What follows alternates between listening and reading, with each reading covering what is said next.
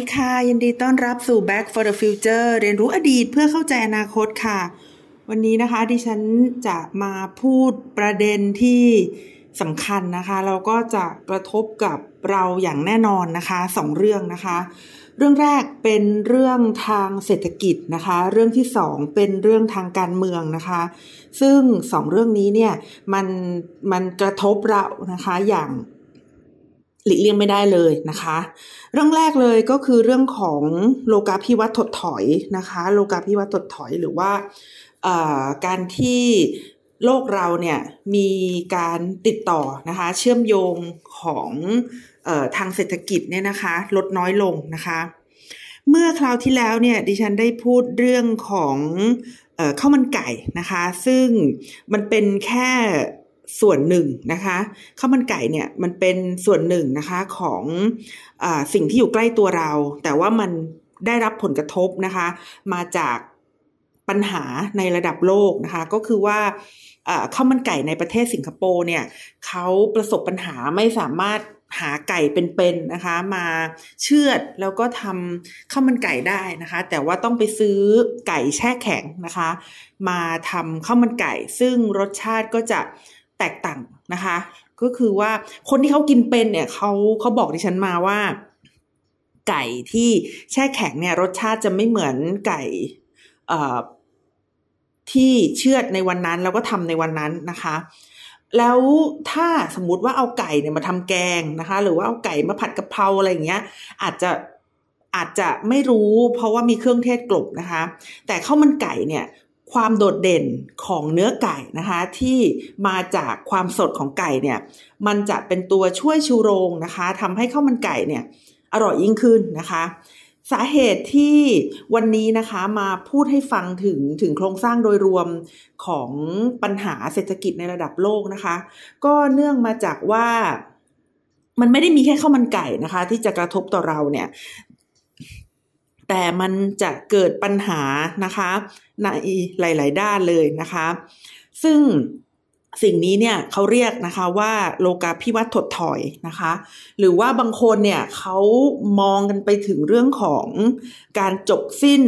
ของโลกาพิวัตนะคะ การจบสิ้นของโลกาพิวัต นะคะ กันเลยทีเดียว ดิฉันได้ยินคำว่าโลกาภิวัตเนี่ยครั้งแรกนะคะ โดยที่เขาใช้คำว่าโลกานุวัตนะคะ โลกานุวัตนะคะ ประมาณช่วงหลังเหตุการณ์พฤษภาธมินนะคะ ช่วงหลังเหตุการณ์พฤษภาธมิน ตอนที่ประเทศไทยเรานะคะกำลังก้าวเข้าสู่นะคะ ก้าวย่างของการปฏิรูปการเมืองนะคะแล้วก็มองไปยังโลกเนี้ยเราก็เห็นการสิ้นสุดของสงครามเย็นนะคะการพังทลายของกำแพงเบอร์ลิน แล้วก็ก่อนหน้านั้นก็คือการจบสิ้นลงของลัทธิเผด็จการนะคะในฟิลิปปินส์ที่มีความต่อเนื่องยาวนาน 20 ปีนะคะ อยู่ๆสถานการณ์ที่เป็นอำนาจนิยมสถานการณ์ที่ คนจับอาวุธมาสู้กันเนี่ย มันก็มันก็เบาบางลงไปนะคะ โลกเราหันมาคุยเรื่องการค้านะคะ การลงทุนแล้วก็การเชื่อมโยง การสร้างประสิทธิภาพนะคะ จากการผลิตนะคะ แต่ว่าในวันนี้นะคะ เหมือนกับว่ามันโลกมันย้อนกลับนะคะ โลกมันย้อนกลับในหลาย ๆ ประเทศเนี่ย ประเด็นเรื่องชาตินิยมเนี่ยมันมีความรุนแรงขึ้นนะคะ แล้วก็ความเชื่อมโยงทางเศรษฐกิจนะคะ ในระดับโลกเนี่ยมันลดลงนะคะ ความเชื่อมโยงทางเศรษฐกิจในระดับโลกเนี่ยมันลดลงนะคะ มันลดลงอย่างไรนะคะ ที่ฉันขออนุญาต ย้อนไปอดีตกว่านั้นหน่อยนะคะ คือก่อนที่เราจะมีสิ่งที่เรียกว่าเป็นโลกาภิวัตน์นะคะสินค้าต่างๆ เนี่ยเขาผลิตนะคะในในในที่เดียวกันเนี่ยเขาจะมีสายพานการผลิตในที่เดียวนะคะ ค่อนข้างที่จะยาวมาก หมายความว่าสินค้าชนิดหนึ่งเช่นตัวอย่างที่เขาชอบยกกันนะคะ ก็คือเรื่องของเครื่องบินนะคะ เครื่องบินหนึ่งลำเนี่ยผลิตในประเทศเดียวนะคะ แล้วก็มีความเป็นไปได้ที่จะผลิตมาจากโรงงานเดียวนะคะ เช่น Boeing ก็จะผลิตมาจากโรงงาน Boeing นะคะะหรือว่าถ้าเกิดเป็นอาหารสักอย่างหนึ่ง เช่น แยมนะคะ หรือว่า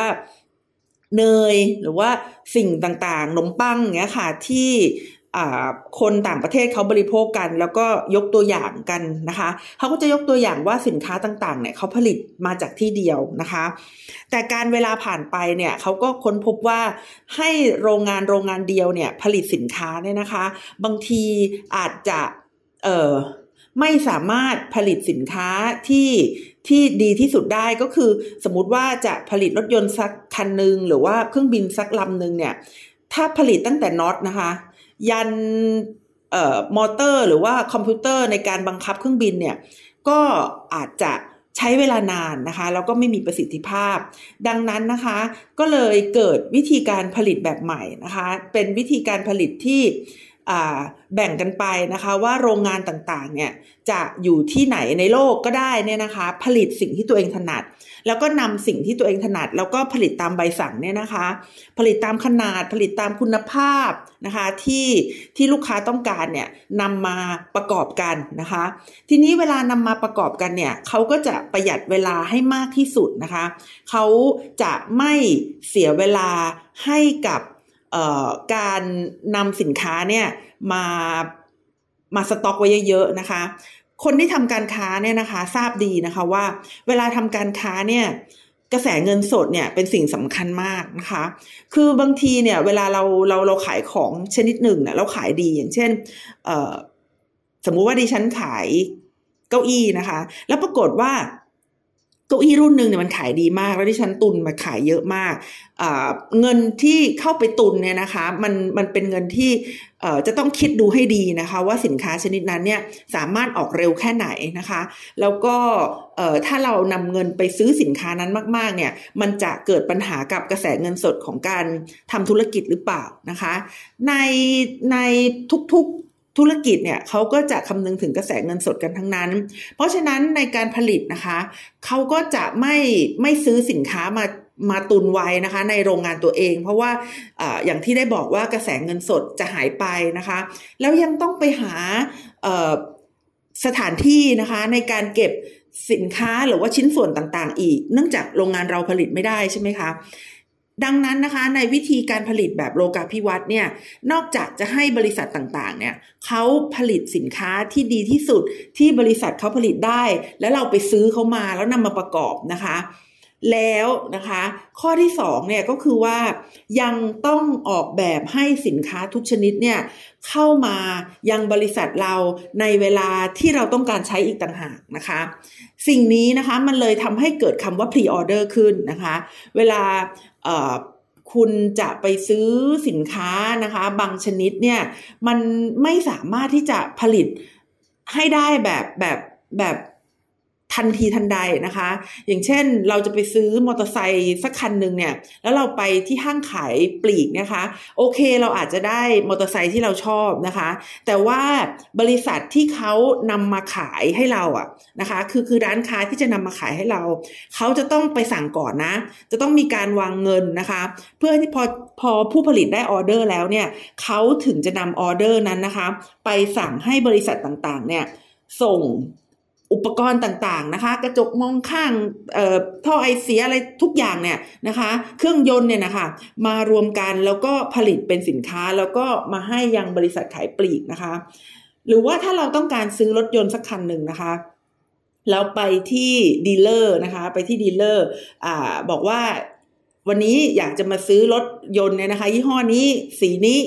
ไม่ใช่ว่าจะได้เลยนะคะ ไม่ใช่ว่าจะได้เลย แต่ว่าเราจะต้องไปจองก่อนนะคะ มีใบจองหรือว่าให้ทางศูนย์ของเรานะคะดีลเลอร์ของเราเนี่ยเข้าไปเจรจานะคะ เข้าไปสั่งจองกับโรงงานนะคะ แล้วโรงงานก็จะผลิตรถยนต์มาให้เรานะคะ มันก็ขึ้นอยู่นะคะว่าสินค้าต่างๆเหล่านั้นเนี่ยมันมีความหลากหลายแค่ไหน แล้วก็สามารถผลิตแล้วายได้มากนะคะ น้อยแค่ไหน ถ้าสินค้านั้นเนี่ยผลิตได้เออขอโทษค่ะถ้าสินค้านั้นขายได้อย่างรวดเร็วนะคะ dealer ของเราก็อาจจะมีสินค้าให้เราเลือกที่หน้าร้านนะคะ แต่ dealer ก็ต้องไปคุยกับบริษัทที่เป็นโรงงานนะคะว่าต้องการรถ สีไหนอะไรอย่างไรนะคะ เราก็มาตั้งไว้ที่โชว์รูม แต่ถ้าเกิดมันเป็นสินค้าที่นานๆทีออกนะคะ แล้วก็มีมูลค่าสูงนะคะ ก็อาจจะต้องไปจองไว้ก่อนนะคะ ไอ้วิธีการจองไว้ก่อน หรือว่าวิธีการพรีออเดอร์เนี่ยนะคะเขาเรียกว่าวิธีการผลิตแบบพอดีเวลานะคะ วิธีการผลิตแบบพอดีเวลาก็คือว่าจะไม่ ไม่สต็อกสินค้านานนะคะ จะไม่สต็อกสินค้านาน จะต้องบอกไปเลยว่าต้องการสินค้าชนิดไหน แล้วก็ตัวโรงงานนะคะ จะต้องประสานกับผู้ผลิตชิ้นส่วนต่างๆ แล้วก็นำชิ้นส่วนต่างๆ เหล่านั้นเนี่ยมาประกอบนะคะที่โรงงานในระยะเวลาอันรวดเร็วนะคะ ก็คือมาพร้อมกันพอดีจะได้ไม่ต้องอมีการเก็บ อะไรนะคะ ไม่จะได้ไม่ต้องมีการเก็บส่วนประกอบต่างๆ ไว้ที่โรงงานนานเกิน ซึ่งจะเป็นการจมเงินนะคะ แล้วก็ทำให้สิ้นเปลืองสถานที่นะคะ พื้นที่ในการเก็บรักษาสิ่งนั้นนะคะ แต่ว่าวิธีการผลิตแบบนี้นะคะ อาจจะค่อยๆลดลงในในวันนี้และในอนาคตนะคะ คือ บริษัทต่างๆ เนี่ยไม่สามารถที่จะอยู่ๆอยากได้อะไหล่ชิ้นนี้อยู่ๆอยากได้ถ้อยเสียอยู่ๆอยากได้เบาะรถแบบนี้นะคะแล้วก็จะไปสั่งมาจากซัพพลายเออร์หรือว่าผู้ที่ผลิตชิ้นส่วนต่างๆ แล้วชิ้นส่วนต่างๆ เนี่ยจะมาได้ตรงเวลาทันเวลาที่จะใช้ คือคือวิธีการผลิตแบบนี้อาจจะใช้ไม่ได้แล้วนะคะในในโลกยุคนี้นะคะ เพราะว่ามันเกิดปัญหาขึ้นนะคะในช่วงสองสามปีที่ผ่านมา ก็คือเรื่องของโรคระบาดนะคะ เรื่องของความแห้งแล้งนะคะ เรื่องของปัญหาสภาวะภูมิอากาศที่ เป็นสุดขั้วต่างๆนะคะ ไม่ว่าจะเป็นหนาวมากไปร้อนมากไปนะคะ หรือว่าอุบัติเหตุต่างๆ ที่เกิดขึ้นนะคะมาจากกระบวนการผลิตนะคะ นอกจากนี้นะคะเเหตุการณ์ปัจจุบันทันด่วนที่เราเห็นในในในช่วงนี้ก็คือเรื่องของสงครามนะคะ แล้วสงครามรัสเซียบุกยูเครนเนี่ยนะคะ มันเป็นจุดที่ทำให้โลกเนี่ยเปลี่ยนวิธีการคิดเลยค่ะ ว่าแต่ก่อนเนี้ยนะคะ สงครามเนี่ย เป็นสิ่งที่ไม่มีใครอยากให้เกิด แล้วก็คิดว่า โอ้อย่างไรเสียมันคงไม่เกิดนะคะ อย่างไรเสียมันคงไม่เกิด หรือถ้าเกิดมันก็น่าจะเกิดเป็นช่วงเวลาสั้นๆ และเมื่อมีการแก้ไขปัญหานะคะ สงครามก็จะหยุดลงแล้วโลกก็จะกลับมาหมุนในทิศทางเดิม แต่สงครามรัสเซียบุกยูเครนเนี่ยทำให้ ฐานคิดนะคะของผู้กำหนดนโยบายเนี่ยมันไม่เหมือนเดิมละ สงครามอาจจะเกิดขึ้นเมื่อใดก็ได้ และสงครามอาจจะเกิดขึ้นอย่างยืดเยื้อยาวนาน แล้วก็ไม่รู้ว่ามันจะมีจุดสิ้นสุดลงเมื่อไหร่ก็ได้นะคะอย่างในปัจจุบันนี้นะคะ วันนี้วันที่ 13 มิถุนายน 2565กินเวลามานะคะมากกว่า 3 เดือนนะคะกำลังก้าวเข้าสู่เดือนที่ 4 แล้ว ของสงครามรัสเซียยูเครนนะคะ สิ่งนี้ทำให้เราเห็นว่า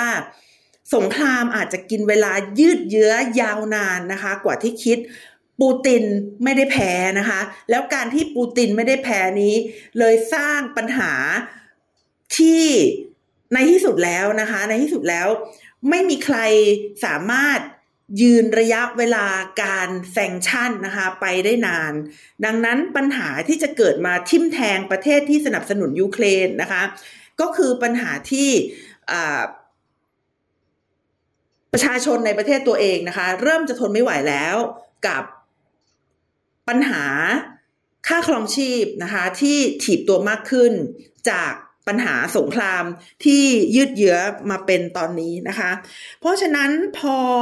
พอความไม่แน่นอนที่มันเกิดขึ้นในโลกนะคะ มันดำเนินไปแบบนี้เนี่ย จากการผลิตที่ให้ทันเวลาพอดีนะคะ กับกลายมาเป็นการผลิตที่ เผื่อเอาไว้ก่อนนะคะ จากทันเวลาพอดีกลายมาเป็นเผื่อเอาไว้ก่อน เผื่อเอาไว้ก่อนคืออะไรนะคะ เผื่อเอาไว้ก่อนก็คือ กลับวิธีการผลิตแบบเดิมเลยทำอย่างไรก็ได้ที่ให้ฉันเนี่ยมีสต็อกของสินค้า เพียงพอ และทำอย่างไรก็ได้ให้ฉันเนี่ยสามารถหา วัตถุดิบในการผลิตที่เชื่อถือได้ แต่ไม่จำเป็นจะต้องถูกที่สุดก็ได้นะ คือเชื่อถือได้ว่าฉันจะต้องมีสินค้านี้นะคะ เพราะฉะนั้นการผลิตในปัจจุบันนี้เนี่ยมันจึงเป็นการผลิตที่ไม่ได้มีเป้าหมายที่การผลิต ที่ได้สินค้าที่ถูกที่สุดและดีที่สุดเสมอไป แต่จะต้องเป็นการผลิตที่มาจากผู้ผลิตนะคะที่เอื้อนะคะที่เอื้อต่อ ความมั่นคงของระบบการผลิตของเรานะคะ สิ่งนี้มันจะเกิดขึ้นได้อย่างไรนะคะ มีสามประการนะคะหนึ่งหนึ่งนะคะคือใกล้นะคะ เป็นโรงงานที่ใกล้นะคะ ไม่ต้องไปซื้อของที่ไกลมากเกินไปนะคะ ดิฉันยังไม่แน่ใจว่าสิงคโปร์จะซื้อไก่จากบราซิลได้นานแบบนี้แค่ไหนนะคะ ในที่สุดแล้วสิงคโปร์อาจจะต้อง หันมาซื้อไก่ที่ประเทศใกล้เคียงนะคะ เพราะว่าการเดินทางเนี่ยนะคะอาจจะมีปัญหานะคะในโครงสร้างเศรษฐกิจนะคะ ที่มันหยุดชะงักเป็นขั้นๆเนี่ยนะคะทำให้เรือเดินสมุทรเนี่ยนะคะ แล้วก็พวกโกดังต่างๆเนี่ยไม่สามารถที่จะทำงานได้เหมือนเดิมนะคะ เพราะฉะนั้นหนึ่งนะคะหนึ่งจำเป็นเลยก็คือว่า ผู้ที่จะผลิตสินค้าให้เราเนี่ยจะต้องอยู่ใกล้นะคะสองนะคะจะต้องมีความเป็นมิตรนะคะอ่าการผลิตสินค้าเนี่ยมันจะมีความเป็นมิตรอย่างไรนะคะ คือแต่ก่อนเนี่ย การลงทุนหรือว่าการซื้อสินค้าของโรงงานต่างๆ เนี่ยเขาไม่ได้มาดูระบบการเมืองนะคะ ในประเทศที่เราไปซื้อสินค้านะคะ แต่เรามาดูว่าสินค้าชนิดนั้นเนี่ยมันราคาถูกหรือเปล่า มันมีประสิทธิภาพหรือเปล่า มันนำมาใช้แล้วใช้ดีหรือเปล่า ผลิตออกมาแล้วตรงตามออเดอร์ที่เราได้บอกเขาไว้หรือเปล่านะคะ ก็คือดูดูแค่ตัวสินค้านั่นแหละ แต่ว่าต่อไปนี้เนี่ยนะคะ จะต้องดูด้วยว่าประเทศนั้นเนี่ย มีอุดมการทางการเมืองเนี่ยใกล้เคียงกับเราหรือเปล่า เพราะว่าอะไร เพราะว่าถ้าประเทศนั้นนะคะมีปัญหาทางการเมืองขึ้นมาเนี่ยโรงงานที่อยู่ในประเทศนั้นเนี่ยจะต้องมีปัญหาในการผลิตอย่างแน่นอน และถ้าเกิดโรงงานนั้นมีปัญหาในการผลิตนะคะ ก็จะทำให้โรงงานเราเนี่ยประสบปัญหาในการหาสินค้าที่จะมาทดแทนโรงงานนั้นด้วยเช่นกันนะคะ ประเด็นที่3นะคะก็คือ ต้องเป็นโรงงานที่มีปัจจัยเสี่ยงต่างๆนะคะ น้อยที่สุดนะคะ เป็นโรงงานที่มีปัจจัยเสี่ยงต่างๆ น้อยที่สุด ซึ่งนะคะซึ่งมีความเป็นไปได้ที่จะหาซัพพลายเออร์ที่อยู่ในประเทศอยู่ในประเทศเดียวกันนะคะ คือนอกจากจะต้องเป็น โรงงานที่อยู่ใกล้ประเทศเราแล้ว ต้องเป็นโรงงานที่เป็นมิตรแล้ว ประการที่สามนะคะที่ที่มีความเป็นไปได้ที่สุดก็คือว่า เป็นการ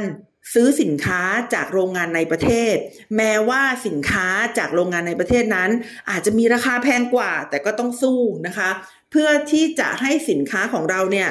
ขายได้นะคะ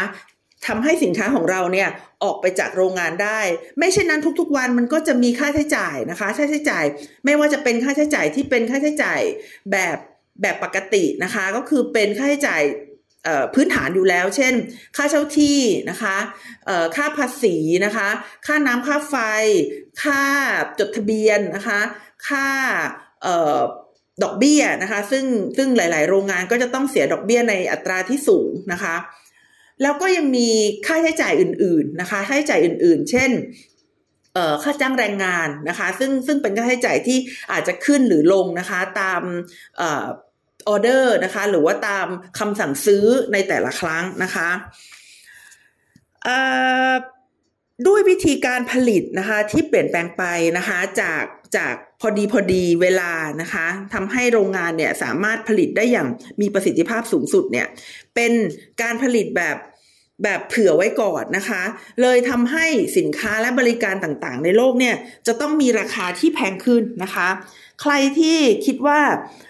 โลกเราเนี่ยสามารถผลิตสินค้าได้ในราคาที่ถูกนะคะ คือ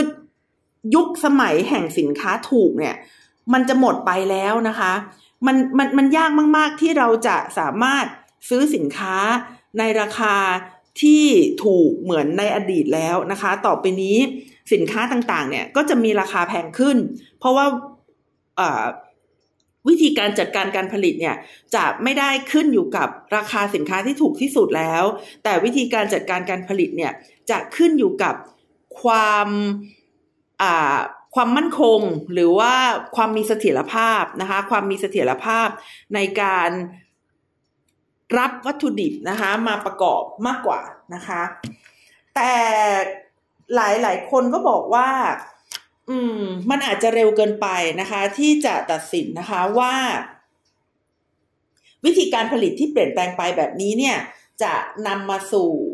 การถดถอยนะคะหรือว่าการสิ้นสุดนะคะของโลกาภิวัตน์นะคะ เพราะว่าดิฉันไปอ่านในหลาย ๆ บทความที่ปฏิเสธนะคะว่าโลกาภิวัตน์ไม่ได้ถดถอยเนี่ยเขามองว่ามันอาจจะเป็นการพักตัวของโลกาภิวัตน์นะคะ เพราะว่าเมื่อเราดูแล้วเนี่ยนะคะ สัดส่วนของการค้าระหว่างประเทศต่อ รายได้ประชาชาติของโลกนะคะ รายได้ประชาชาติของโลกหรือว่า global GDP เนี่ยนะคะ มันพบว่านะคะ การค้าระหว่างประเทศและการบริการระหว่างประเทศเนี่ยยังมีสัดส่วนที่ขยายตัวอยู่นะคะ ดังนั้นวิธีการเปลี่ยนแปลงในวิธีการผลิตของบริษัทต่างๆ เนี่ยมันไม่ได้หมายความว่าโลกเราจะเชื่อมโยงกันน้อยลง แต่มันเป็นการปรับตัวของโรงงานต่างๆ ต่างหากล่ะทำไมเราไม่มองว่าเป็นการปรับตัวทำไมเราถึงมองว่ามันเป็นการถดถอยของโลกาภิวัตน์นะคะดิฉันอ่านบทความบางบทความมา แล้วก็ได้ประเด็นประมาณนี้นะคะ ว่าโลกาภิวัตน์ไม่ได้ถดถอย แต่มันกำลังปรับตัวนะคะ เพื่อให้ผ่านพ้นนะคะ วิกฤตต่างๆที่ทำให้การผลิตและการบริการเนี่ยมันไม่ได้ เกิดต่อเนื่องนะคะ นอกจากนี้แล้วนะคะ นอกจากนี้แล้วเนี่ยเขายังมองว่าในปัจจุบันนะคะมีสิ่งอำนวยความสะดวกในการค้าระหว่างประเทศมากขึ้นกว่าแต่เดิมเยอะแยะเลยนะคะ เช่นนะคะ เดี๋ยวนี้มีแอปพลิเคชันที่ทำให้เราสามารถซื้อหนังสือนะคะ ได้จากทุกมุมของโลกนะคะ มีแพลตฟอร์มที่ทำให้เราสามารถซื้อสินค้าจากร้านต่างๆนะคะ ไม่ว่าจะอยู่ในประเทศไทยนะคะหรือว่าประเทศจีนเนี่ยเขาก็จะบอกนะคะว่าสินค้านี้อยู่ในประเทศไหนนะคะ แล้วก็ในแพลตฟอร์มบางชนิดเนี่ยนะคะก็มี AI ที่ช่วยเรานะคะในการแปลภาษาคือ call center นะคะ ของบริษัทที่อยู่ที่เมืองจีนเนี่ยคุยกับเราเขาคุยภาษาจีนแล้วคุยภาษาไทยนะคะ แต่ว่าเราคุยกันรู้เรื่อง เพราะว่าจะมีตัวช่วยนะคะในการแปลภาษา นอกจากนี้ยังมีเทคโนโลยีแบบ image recognition นะคะ คือเราไม่รู้หรอกว่าสินค้าที่เราอยากได้มันชื่ออะไร สมมุติว่ามันมีเป็นเป็นน็อตสักตัวหรือตะปูสักตัวที่ที่ที่เราก็ไม่ได้รู้ว่ามันมันคืออะไรนะคะ แล้วเราถ่ายรูปเนี่ย ตัว AI เนี่ยมันจะช่วยหาสินค้านะคะ ที่ใกล้เคียงกับรูปที่เราถ่ายได้ด้วยนะคะ ซึ่งสิ่งอำนวยความสะดวกเหล่านี้เนี่ยเป็นหนึ่งในตัวชี้วัดนะคะ ที่ทำให้เห็นว่า มันยังมีความสะดวกในการค้าขายระหว่างประเทศอยู่นะ มันไม่ได้ถดถอยแล้วก็แต่ละประเทศเนี่ยก็ไม่ได้จะอยากผลิตสินค้า ในประเทศตัวเองเท่านั้นนะคะ การที่นักการเมืองเนี่ยออกมาบอกว่าเราจะต้องผลิตสินค้าในประเทศเรา เราจะต้องขยายฐานผู้บริโภคในประเทศเรานะคะ มันเป็นเพียงวาทกรรมทางการเมืองนะคะ มันเป็นเพียงวาทกรรมทางการเมืองที่ทำให้ผู้ฟังเนี่ยรู้สึกว่าประเทศเราเนี่ยพึ่งพาตัวเองได้ และไม่จำเป็นจะต้องส่งสินค้าออกไปต่างประเทศ หรือไม่จำเป็นจะต้อง พึ่งพาโรงงานนะคะจากประเทศอื่นนะคะเพราะฉะนั้นจริงๆแล้วเนี่ยวาทกรรมของนักการเมืองกับวาทกรรมที่เกิดขึ้นจริงนะคะของนักธุรกิจเนี่ยมันอาจจะไม่เหมือนกันก็ได้นะคะ มันอาจจะต่างกันก็ได้ เพราะว่าผู้บริโภคทุกๆ คนเนี่ยนะคะเขาก็ต้องการสินค้าที่ดีที่สุด แล้วก็สินค้าที่มีราคาถูกที่สุดด้วยนะคะ ดังนั้น การชี้นำของรัฐบาลที่ตอบสนองคนในสังคมที่ต้องการให้ประเทศพึ่งพาตัวเองได้ ออกแนวชาตินิยมทางเศรษฐกิจเนี่ยนะคะ อาจจะเป็นเพียงแค่วัฒกรรมทางการเมือง แต่ในความเป็นจริงแล้วนักธุรกิจเนี่ยเขาก็ต้องหาสิ่งที่ดีที่สุด แล้วก็ถูกที่สุดเพื่อ มาขายแล้วก็แข่งขันกัน ให้เขาเนี่ยมีความได้เปรียบในการแข่งขันมากขึ้นนะคะ ดังนั้นขอสรุปอีกทีนะคะว่า 3 ประการที่คนที่บอกว่าโลกาภิวัตน์ไม่ได้ถดถอยเนี่ยมีสาเหตุมาจากอะไรบ้างนะคะหนึ่งนะคะคือสถิติของการค้าและการบริการระหว่างประเทศเนี่ยไม่ได้หดตัวลงเลยนะคะ ยังขยายตัวอย่างต่อเนื่องนะคะสองนะคะมีสิ่งของอำนวยความสะดวกต่างๆนะคะ มีสิ่งของอำนวยความสะดวกต่างๆนะคะ เช่นแอปพลิเคชันนะคะแพลตฟอร์มนะคะหรือว่าเอ่อ AI แอปพลิเคชันต่างๆ ที่ช่วยทำให้การค้าระหว่างประเทศเนี่ยมันเดินได้อย่างสะดวกมากขึ้นนะคะ และสามนะคะวัฒนธรรมทางการเมืองแบบแบบเอ่อ ชาตินิยมทางเศรษฐกิจเนี่ยมันเป็นวัฒกรรมของนักการเมืองนะคะ แต่อย่างไรก็ตามเนี่ยภาคธุรกิจนะคะก็ต้องการสินค้าและบริการที่ดีที่สุดนะคะที่เชื่อถือได้ที่สุดนำมาป้อนให้กับผู้บริโภคเพื่อให้ธุรกิจของเขาเนี่ยอยู่ได้นะคะ ดังนั้นสิ่งที่ฉันบอกไปว่ามันเป็นความถดถอยของโลกาภิวัตน์เนี่ยจริง ๆ แล้วมันอาจจะเป็นแค่การปรับตัวหรือเปล่านะคะ มันเป็นความพยายามนะคะของบริษัทต่างๆ ที่จะคงการผลิตสินค้าให้ได้มีราคาที่เหมาะสมนะคะ แล้วก็บริษัทเนี่ยสามารถอยู่รอดได้หรือเปล่านะคะ ตรงนี้ก็เลยกลายเป็นข้อถกเถียงนะคะ ซึ่งดิฉันก็จะบอกว่าก็อาจจะเร็วเกินไปที่จะมองว่าโลกาภิวัตน์เนี่ยถดถอยจริงหรือเปล่านะคะ ลองดูกันอีกสักตั้งหนึ่งนะคะว่าถ้าเกิดสถานการณ์เงื่อนไขต่างๆ ที่อยู่ตรงนี้เนี่ยมันไม่ใช่เงื่อนไข ที่เกิดขึ้นสืบเนื่องยาวนานนะคะ ถ้าเกิดมันยังแก้ไขได้เนี่ย ก็ลองมาดูกันนะคะว่าโลกาภิวัตน์อาจจะแค่ปรับตัวก็ได้นะคะ สิ่งที่สองที่เป็นประเด็นที่ฉันจะพูดในวันนี้นะคะ ก็คือเออเรื่องของจีนกับสหรัฐอเมริกานะคะ จีนกับสหรัฐอเมริกานะคะ เออคือว่า ดิฉันก็ยอมรับนะคะว่า ก่อนที่จะถึงเดือนกุมภาสองห้าหกห้าที่ผ่านมาเนี่ย ดิฉันก็ไม่เคยคิดนะคะ ว่าจีนเนี่ย จะกล้าบุกไต้หวันนะคะ คือดิฉันก็คิดว่าเป็นการพูดเพื่อที่จะข่มขู่ฝ่ายต่างๆ ทางการเมืองในประเทศจีนเองนะคะ ดิฉันก็คิดว่าเป็นการข่มขู่ซินเจียงนะคะ หรือว่าเป็นการข่มขู่ฮ่องกงนะคะ หรือว่าเป็นการข่มขู่คอมมิวนิสต์พรรคคอมมิวนิสต์สายอื่นที่อาจจะไม่จงรักภักดีต่อสีจิ้นผิงนะคะ ในอดีตนะคะ แต่พอรัสเซียบุกยูเครนเนี่ยเราก็มีแนวโน้มนะคะที่รัสเซียเนี่ยจะไม่แพ้ไปอย่างนี้อีกยาวนานเนี่ยนะคะ มันเลยทำให้ดิฉันคิดว่า ดังนั้นมันก็มีโอกาสเป็นไปได้นะคะ ที่จีนเนี่ยจะบุกไต้หวันยึดไต้หวันนะคะ แล้วก็ประกาศให้ไต้หวันเป็นส่วนหนึ่งของจีน แต่จริงๆก็ประกาศไปแล้วนะคะ เมื่อสองวันนี้นะคะมีการประชุมแชงกรีล่าไดอะล็อกนะคะ ซึ่งการประชุมแบบนี้เนี่ยนะคะ มันเป็นการประชุมของพวกรัฐมนตรีนะคะ หรือว่าผู้รับผิดชอบด้านความมั่นคงในระดับโลกนะคะ ที่เขาจะไปพูดคุยกันนะคะที่ประเทศสิงคโปร์ ช่วงนี้ดีนะคะ ปีนี้เนี่ยดิฉันเห็นเขามีคลิปนะคะ ยาวๆเลยเป็นชั่วโมงเลยนะคะ ที่ที่ในในแต่ละ panel เนี่ย ที่เขามีการพูดถึง เอ่อ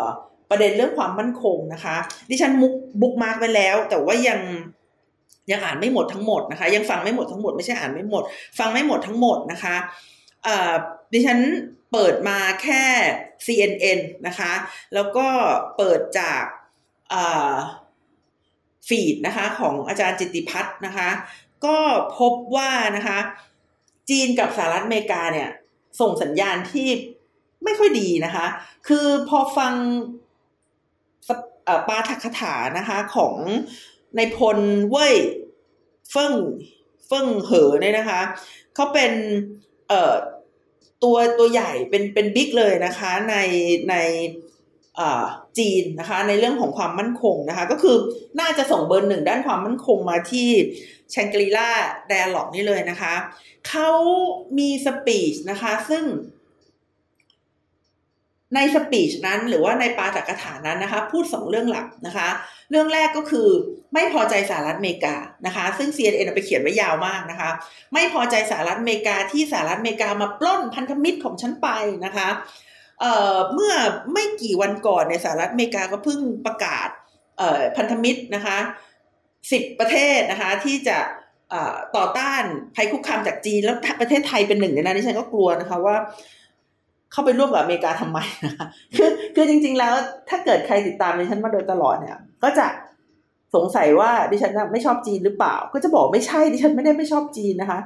ดิฉันชอบคนจีนนะคะ แต่ดิฉันไม่ชอบการปกครองแบบอำนาจนิยม ก็คือดิฉันไม่ชอบวิธีการกลางแบบแบบผู้นำจีนที่ที่เขาเป็นนะคะ ดังนั้นตอนที่เราไปสนิทกับทางการจีนมากเกินไปนะคะ ดิฉันก็เลยชอบจะวิพากษ์วิจารณ์นะคะว่า ไม่ควรจะไปสนิทกับจีนขนาดนั้นนะคะ แล้วพอ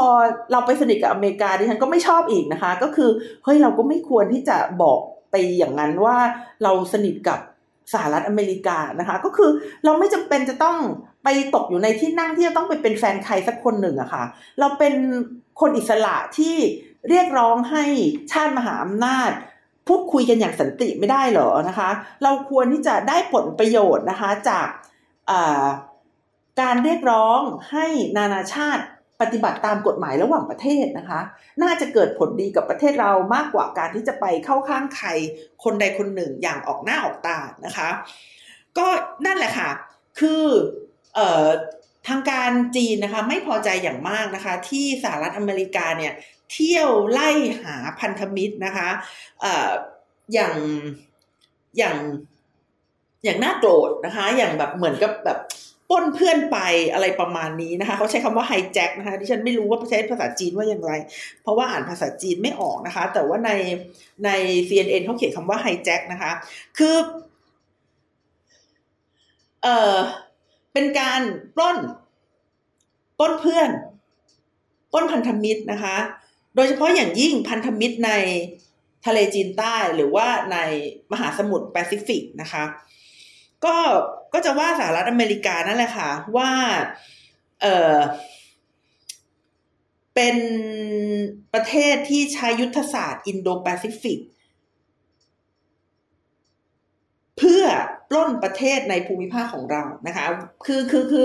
ไอ้ยุทธศาสตร์อินโดแปซิฟิกเนี่ยเป็นยุทธศาสตร์ที่สหรัฐอเมริกาเขาคิดค้นขึ้นมา เพื่อที่จะโดดเดี่ยวจีน ไม่ให้จีนมีเพื่อน วันนี้จีนออกมาบ่นอย่างชัดเจนเลยว่า ฉันรู้นะว่าเธอทำอะไรนะคะ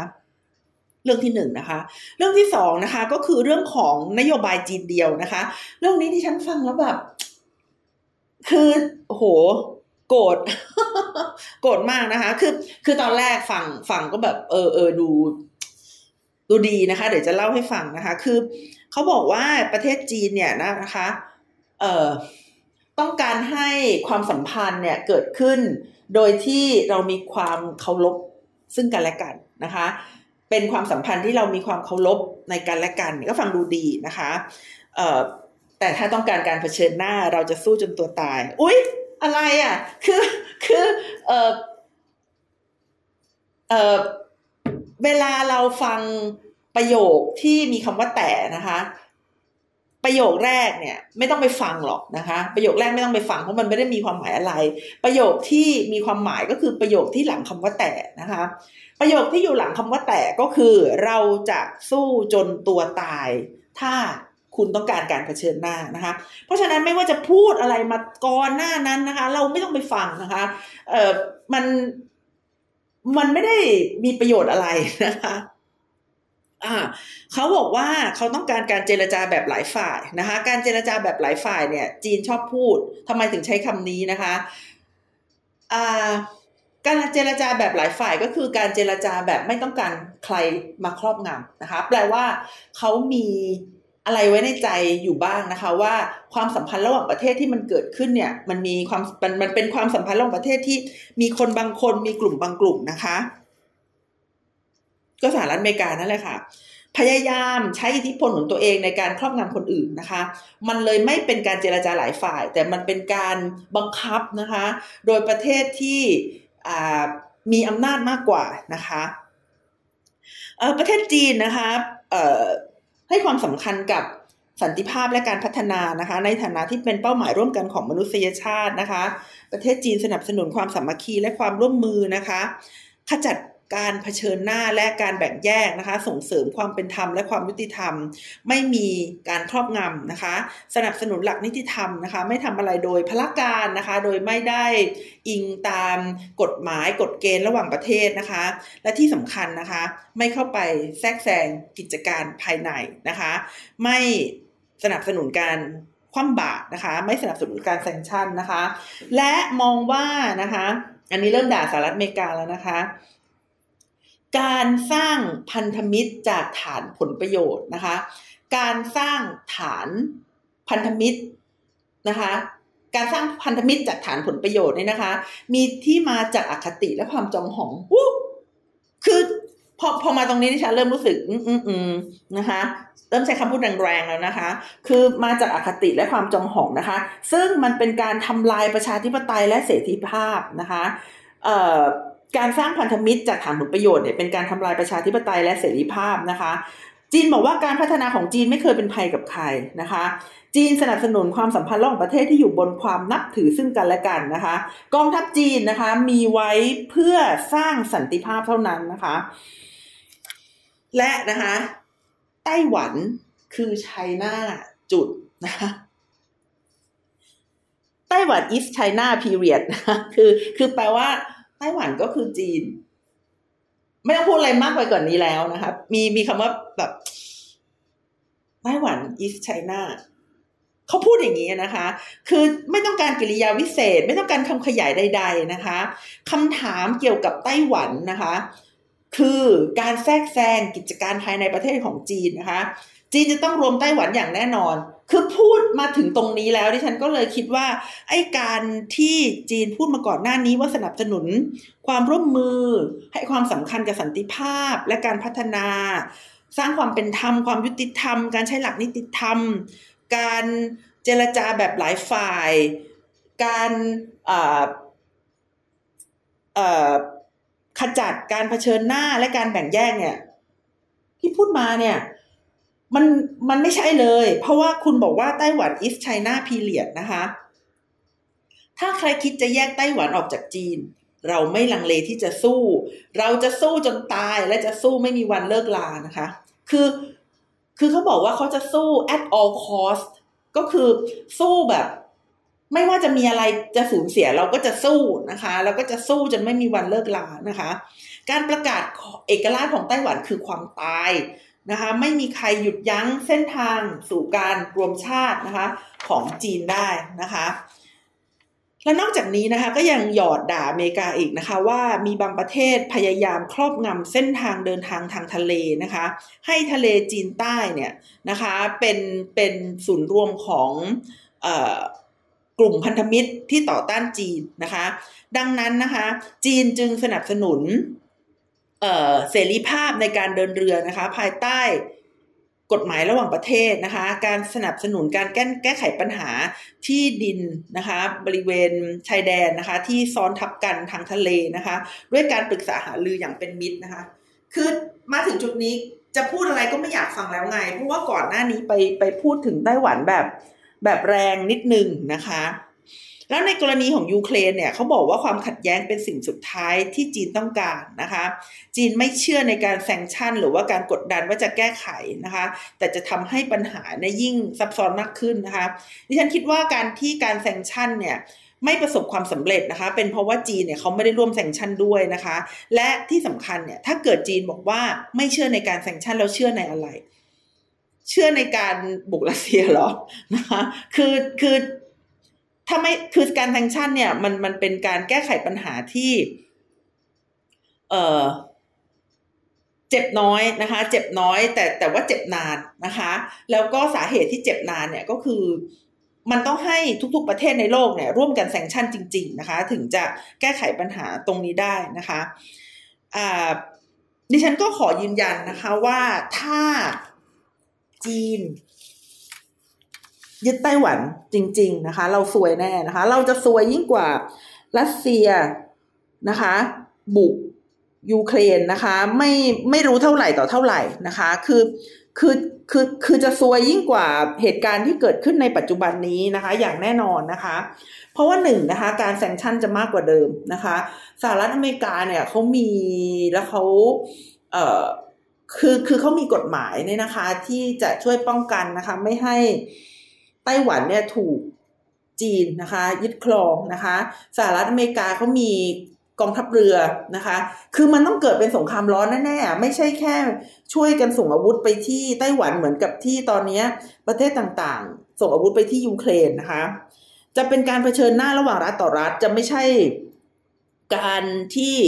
ทหารอาสาจากประเทศต่างๆ เนี่ยเข้าไปช่วยยูเครนจะ จะไม่ใช่ใน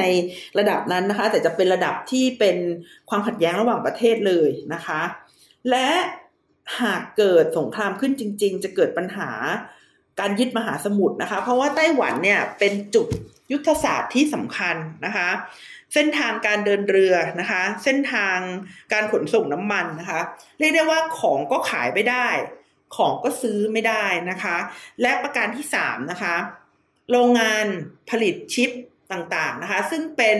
ส่วนประกอบของอุปกรณ์ต่างๆ ในโลกนี้นะคะ ไม่ว่าจะเป็นหม้อหุงข้าวนะคะ ยันไปถึงโทรศัพท์มือถือหรือดาวเทียมเนี่ยก็จะต้องมีปัญหานะคะ เพราะว่าศูนย์กลางการผลิตชิปที่ใหญ่ที่สุดในโลกอยู่ที่ไต้หวัน ปัญหาก็เคยจะเกิดนะคะ ดิฉันคิดว่าการที่โลกเอาศูนย์กลางการผลิตชิปไปให้ไต้หวันเนี่ยเหมือนเป็นเหมือนเป็น สิ่งที่ปกป้องไต้หวันนะคะ ไม่ให้จีนเนี่ยเข้ามายึดครองได้ เพราะว่าถ้าเกิดจีนเข้ามายึดครองไต้หวันเนี่ยนะคะ มันจะเกิดผลเสียต่อเศรษฐกิจจีนด้วย เพราะว่าจีนเนี่ยไม่สามารถที่จะผลิตชิปเองได้คือคือผลิตชิปได้แต่ว่าชิปมันจะใหญ่นะคะ ชิปมันจะไม่ใช่ชิปที่สลับซับซ้อนเหมือนชิปที่ผลิตในประเทศไต้หวันนะคะอู้ดิฉันพูดคำว่าประเทศไต้หวันฉันจะโดนทางการจีนเขาทำอะไรหรือเปล่านะคะ แต่ดิฉันก็เป็นคนเชียร์ไต้หวันนั่นแหละนะคะ ก็คืออถ้าจีนบุกไต้หวันจริง ๆ เนี่ย ผลเสียมันจะเกิดขึ้นอย่างหนักนะคะ อย่างน้อยสามประการที่ฉันได้พูดไปแล้วขอสรุปอีกทีนะคะหนึ่งมันจะไม่ได้อยู่แค่การแซงชั่น แต่มันจะเป็นสงครามนะคะสองนะคะเอ่อมันจะเป็นการปิดเส้นทางเดินนะคะ ของมหาสมุทร นะคะทำให้ปิดเส้นทางการเดินเรือทำให้ปิดเส้นทางการขนส่งน้ำมันนะคะ ของก็ขายไม่ได้ ซื้อก็ซื้อไม่ได้นะคะ เศรษฐกิจของโลกเนี่ยจะเป็นอัมพาตนะคะ โดยเฉพาะอย่างยิ่งประเทศไทยเราซึ่งซึ่งอยู่ในเส้นทางเดินสมุทรเส้นนี้นะคะ และสามนะคะ การผลิตสินค้าต่างๆ ตั้งแต่อะไรอะมือถือ หม้อหุงข้าว รีโมท ทีวี ทีวี กล่องอินเทอร์เน็ต